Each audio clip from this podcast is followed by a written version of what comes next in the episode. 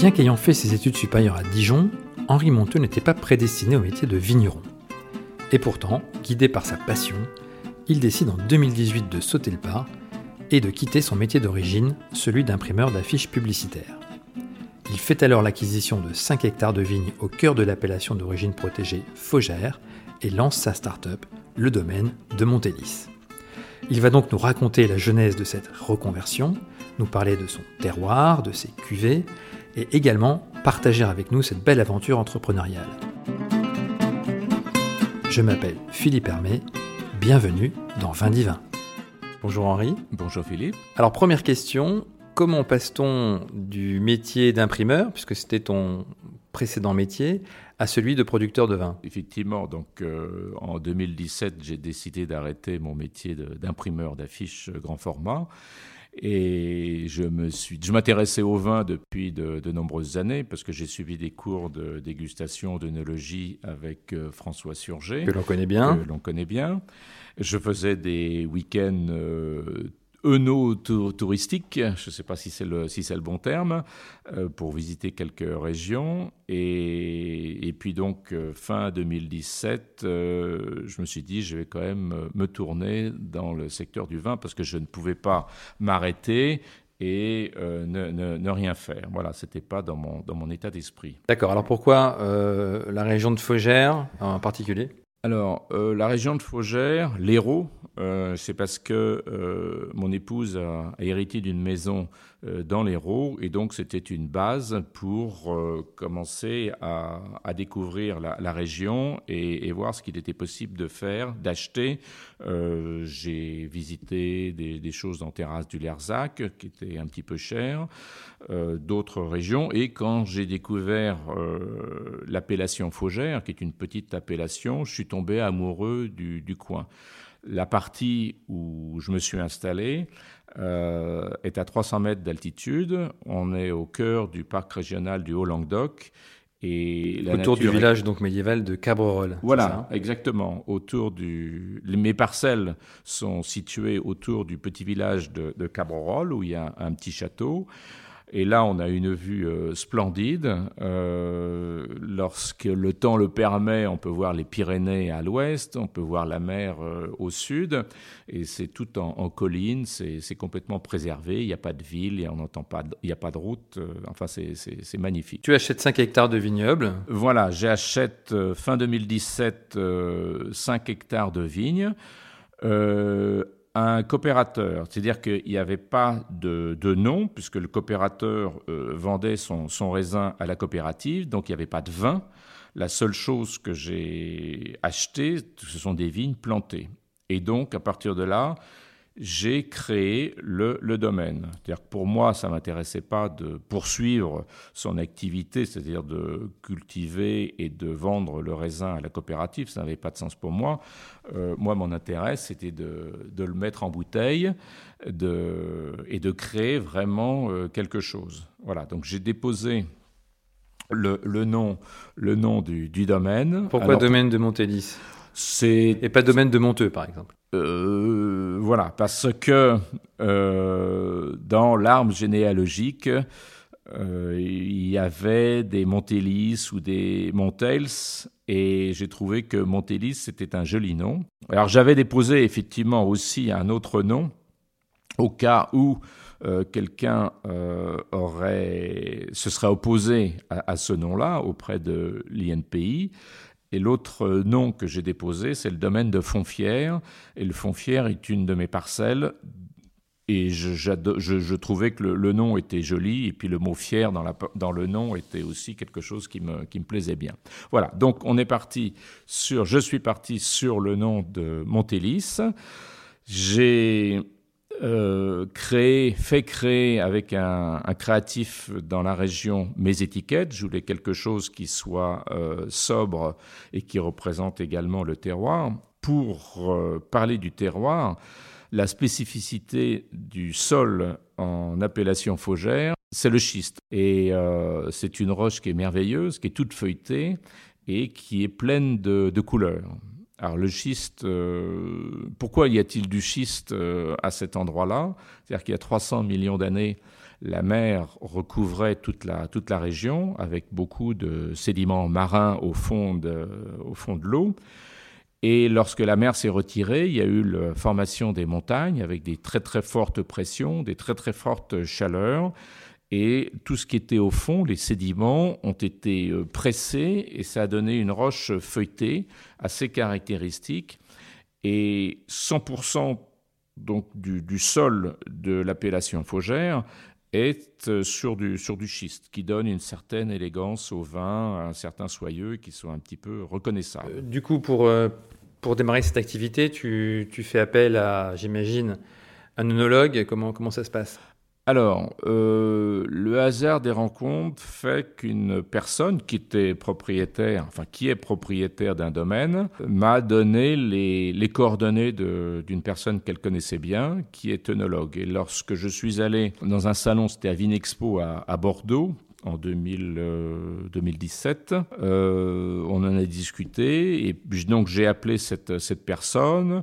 On, s'est rencontrés, on a discuté longuement. Au départ, je voulais acheter 10 hectares. 10 hectares, c'était un chiffre rond, ça me plaisait bien. Et puis, au bout de, deux heures de discussion, vu quand même que j'étais vraiment un grand néophyte en la matière, il m'a dit que ce serait quand même mieux et prudent de commencer avec 5 hectares.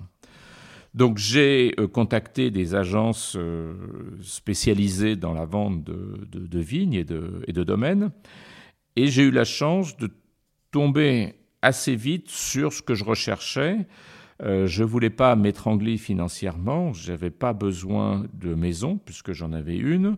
Euh, le, prix du foncier était quand même assez raisonnable. J'ai parlé tout à l'heure des terrasses du Larzac qui étaient devenues assez chères. Et, donc j'ai visité en fait trois, trois exploitations et c'est sur la première que j'ai fait mon choix. 5 hectares, 5 euh, parcelles réparties autour du, petit village dont on vient de parler. Et, voilà. Et donc, j'ai n'ai pas voulu acheter de, de, bâti. Il n'y avait pas de cave, puisque c'était un coopérateur, donc euh, il ne faisait pas son propre vin. Euh, je n'ai pas acheté de matériel puisque pour 5 hectares, ce n'était pas la peine, l'investissement n'en valait pas la peine. Et donc, je fais appel à des prestataires de services, que ce soit pour le travail de la terre, pour euh, les traitements phytosanitaires. Et euh, j'ai pu et, aussi trouver une cave à une dizaine de kilomètres dans la petite ville de Lorens, où je loue la moitié d'une cave euh, où là j'ai mis mes cuves. Donc j'ai acheté, euh, j'ai acheté mes cuves, mes cuves inox, et c'est là où je fais mon vin. D'accord, donc tu as essentiellement acheté du foncier et des cuves. Voilà, exactement. D'accord. Exactement. Parfait. Et donc là, du coup, tu, tu te lances, et là, on, on est, euh, on est donc sur, je crois, trois, trois productions, puisqu'on a du blanc et deux rouges. Je me trompe? Oui, euh, il y a trois rouges. Il y a trois rouges. Il y a trois rouges. En fait, je donc mes premières vendanges ont lieu en septembre 2018 et donc mon premier millésime, ce qui étonne beaucoup les gens lorsque je suis dans un salon où j'en parle à, différentes personnes, c'est que à mon âge, je produis mon premier millésime. voilà. Qu'on a eu le plaisir de découvrir et de goûter euh, chez François Surget. Euh, donc commençons par le, par le blanc, qui lui n'est pas une appellation Faugère, pour le coup, hein, qui est une appellation Languedoc. Voilà, il est en appellation Languedoc pour une histoire de cahier des charges. C'est-à-dire qu'en fait, toutes mes vignes poussent au même endroit, euh, elles sont côte à côte. Sur une parcelle, je peux avoir une, euh, une plantation, enfin des, des vignes en, cépage blanc, Grenache ou Marsanne, et à côté, je peux avoir de la, un, cépage rouge, de la, de la Syrah, par exemple le cahier des charges de l'appellation Faugère, pour le blanc, euh, impose d'avoir un, cépage que je n'ai pas, qui est la roussanne. Donc mon blanc, il est fait à 70% de grenache blanc, 30% de marsanne. Malheureusement, donc je ne peux pas le mettre en, appellation faugère, mais c'est pas très gênant. Il est en Languedoc et il est très bon comme ça. Voilà, les gens, les gens l'apprécient. De toute façon, c'est la même région. Ah ben c'est exact. Oui, oui, bien sûr. Bah, c'est un petit peu ce qu'on appelle ombrelle. Voilà, étant donné que Faugère est. Et on est toujours dans, le département de l'Hérault. Et on est toujours dans le département de l'Hérault. En En rouge, j'ai produit trois rouges. pour l'instant, je n'en commercialise que, deux. D'où mon voilà, exactement. Alors, le, premier rouge que, que je produis, il s'appelle gris de schiste. Le deuxième s'appelle bleu de schiste. Donc il y a un petit rapport quand même entre le terroir. Je vous ai dit tout à l'heure que le schiste était une pierre merveilleuse avec des tas de facettes, des tas de couleurs. Et mon ancien métier, l'imprimerie, donc les couleurs, ça me parle. Le, le premier euh, rouge euh, le gris de schiste, j'ai voulu faire un vin qui soit facile à boire, gourmand, un, vin euh, style, entre guillemets, bar à vin. Un vin de soif, on peut dire. Un vin de soif, voilà, exactement. qui est très bon par ailleurs, puisque je l'ai goûté. Hein. Qui a des, arômes de garrigue, des arômes de poivre, euh, d'herbe, de thym, et qui est très très apprécié et que l'on boit, euh, voilà, c'est le, vin de la convivialité, on a une belle euh, assiette de charcuterie, on boit ça, on fait un barbecue, on boit le... Le, vin des soirées improvisées entre amis. Voilà, exactement. Et dans les profils de vins que j'ai déterminés, que j'ai voulu faire, euh, j'ai voulu faire des vins assez différents qui se au goût, on, voit tout de suite que entre le gris de schiste et le bleu de schiste, qui est mon deuxième vin dont je vais parler, on voit vraiment la, la différence. Donc le deuxième vin qui est plus destiné à un repas, à une belle viande, à un gibier, euh, il s'appelle donc Bleu de Schiste. Lui, il est en dominante de Syrah. Il y a du Grenache, du Mourvèdre et du Carignan. Euh, il y a une partie de la vendange euh, qu'on a faite en grappe entière, c'est-à-dire qu'au lieu d'égrapper le raisin comme par exemple pour le, le, gris, de, le gris de schiste. On, garde la grappe entière et vous savez, ce qui tient les grains dans la grappe, c'est la partie verte, ce qu'on appelle la rafle, où il y a du tanin dedans, il y a de la, il y a de la structure. Euh, donc ce vin est un petit peu plus puissant que le, que le premier. Un peu plus tannique. Donc. Voilà, et il y a un léger tanin qui n'est pas agressif, qui vient pas assécher les, les gencives et qui va s'adoucir au fil du temps. Et d'ailleurs, entre la mise en bouteille en avril 2019 de mes vins et aujourd'hui, donc on est fin février, au bout de quasiment dix mois, euh, on sent que le tanin s'est un petit peu, c'est un petit peu adouci. Alors, j'ai parlé d'un troisième vin qui s'appelle Or de schiste. La troisième rouge. Euh, qui, lui, est encore en cuve et qui euh, j'ai élevé en cuvinox euh, depuis donc euh, les vendanges 2000, 2018, depuis la, vinification de 2018, et qui, est qui sera mis en bouteille en fin avril, en même temps que le millésime 2019. Alors, je n'ai pas de, barrique, je n'ai pas de demi-muit en, bois dans ma cave. Tout ça, c'est pour préserver l'authenticité du, vin du, terroir. Il n'y a que des cuves inox thermorégulées.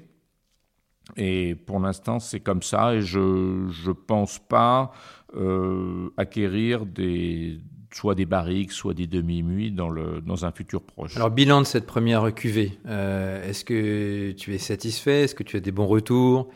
Est-ce que tu arrives à le commercialiser comme tu le souhaites? On parle de quel volume là d'ailleurs de, production? Alors pour la vendange 2018, euh, malheureusement j'ai subi comme tout le monde euh, les méfaits du mildiou parce que le printemps a été très très humide.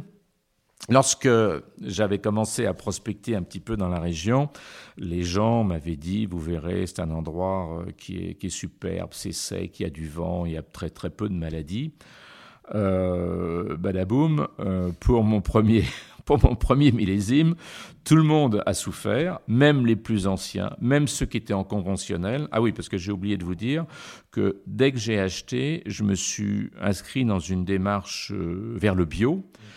Là, actuellement, je suis en deuxième année de conversion bio. Et donc, à l'époque euh, du mildiou, même ceux qui étaient en conventionnel, donc qui utilisaient quand même des produits euh, plus puissants que ceux que nous utilisons en bio, ont également beaucoup souffert de cette attaque de, de mildiou. Donc, ma production n'a pas été extraordinaire. J'ai mis en bouteille 5500 euh, bouteilles, ce qui est peu. Euh, heureusement, en 2019, il n'y a pas eu tous ces problèmes sanitaires. Certes, il a fait très très chaud, il a fait sec, mais peut-être parce que j'étais à 300 mètres d'altitude, euh, mes vignes n'ont pas, mon raisin n'a pas grillé. Ce qui fait que j'ai produit un peu plus du double euh, en 2019 qu'en 2018 en, volume. et cette année, il y aura euh, un rosé également, que je n'ai pas fait en 2018 parce que comme je manquais de raisin, comme je viens de vous l'expliquer, et que je démarrais, je voulais plutôt me faire connaître par du rouge que par du, par, du rosé. Alors, une partie de la production en rosé. Aujourd'hui, donc le domaine de Montélis en dehors de la propriété, on le trouve où? Alors, on le trouve dans, dans, la région, chez différents cavistes, dont un en particulier avec qui j'ai des relations particulières, c'est le caveau des arènes à, à, Béziers. Il y a également un bar à vin dans la région qui est à, le, Picamandil à Puy-Salicon et également au restaurant, bar-restaurant de Faugère, qui a tous les vins des producteurs de la région. Et alors donc à Paris, où est-ce qu'on peut trouver le domaine de Montélis? Alors, il y a différents euh, cavistes et surtout des, plutôt des restaurants. Euh, il y en a un qui m'a pris du vin euh, relativement tôt. C'est le restaurant Fédération au TC16 Tennis Club du 16e. Il y a le restaurant euh, Mathusalem, toujours dans le 16e arrondissement, et il y a également la brasserie Rosy, qui a ouvert en janvier, qui est une grande brasserie. Et euh, là, je, démarrais avec eux. Ils m'ont pris du vin dès, le démarrage. Et j'ai même fait un masterclass euh, avec les, serveurs l'autre jour pour mieux expliquer mon vin et surtout euh, leur parler des accords entre les mets à la carte et, mes vins. Sinon, en, en caviste, j'ai un caviste qui est dans le 15e arrondissement et également à Versailles, aux caves royales. Alors donc, qu'est-ce qu'on qu'est-ce qu'on peut te souhaiter pour le, futur euh, avec ce, domaine de, de Montélis? En bah, dehors du succès, bien sûr. Euh, oui, alors déjà que les vins euh, satisfassent encore tout le monde, puisque j'ai toujours d'excellents retours lorsque je fais déguster les vins pas plus tard que jeudi dernier, j'étais du côté de la Suisse, à côté de la frontière, qui a bien aimé les, vins. J'ai fait une dégustation, on m'a dit on verra. Donc euh, la porte. des projets d'exportation. Euh, oui, enfin là c'était un caviste en, France. En France. sinon, euh, voilà, oui, c'est Saint-Louis, c'est à la frontière. Bâle touche la ah, frontière. Et puis donc j'ai contacté effectivement des, un importateur et, et une société qui a six points de chute à Bâle et enfin et autour de, autour de Bâle. Donc j'espère que ça, ça va se, concrétiser.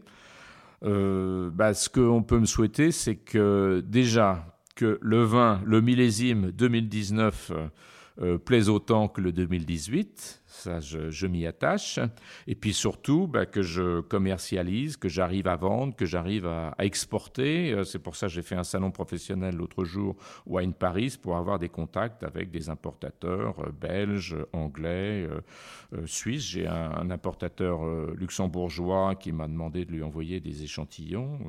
voilà, donc maintenant, mon travail, c'est de, de, relancer un petit peu tout le monde. Eh bien écoute, c'est parfait. On te souhaite bonne chance. donc pour ceux qui veulent te contacter parce qu'ils euh, souhaitent euh, te référencer ou te distribuer, ils peuvent te joindre à quelle adresse? J'ai un site, euh, c'est www.domaine-de-montelis.fr. Très bien, ben merci beaucoup Henri d'être venu nous ben, voir. C'est moi qui te remercie. Et à très bientôt. À bientôt. Merci d'avoir pris le temps de nous écouter. Vous pouvez retrouver cet épisode sur toutes les plateformes de podcast et nous laisser vos commentaires. Si vous avez apprécié ce contenu, n'hésitez pas à le partager et à le créditer de 5 étoiles. La semaine prochaine, nous reviendrons sur le dernier grand événement international qui a eu lieu à Paris en février dernier, Vinexpo, et François nous fera part de ses impressions et de ses coups de cœur. En attendant, portez-vous bien.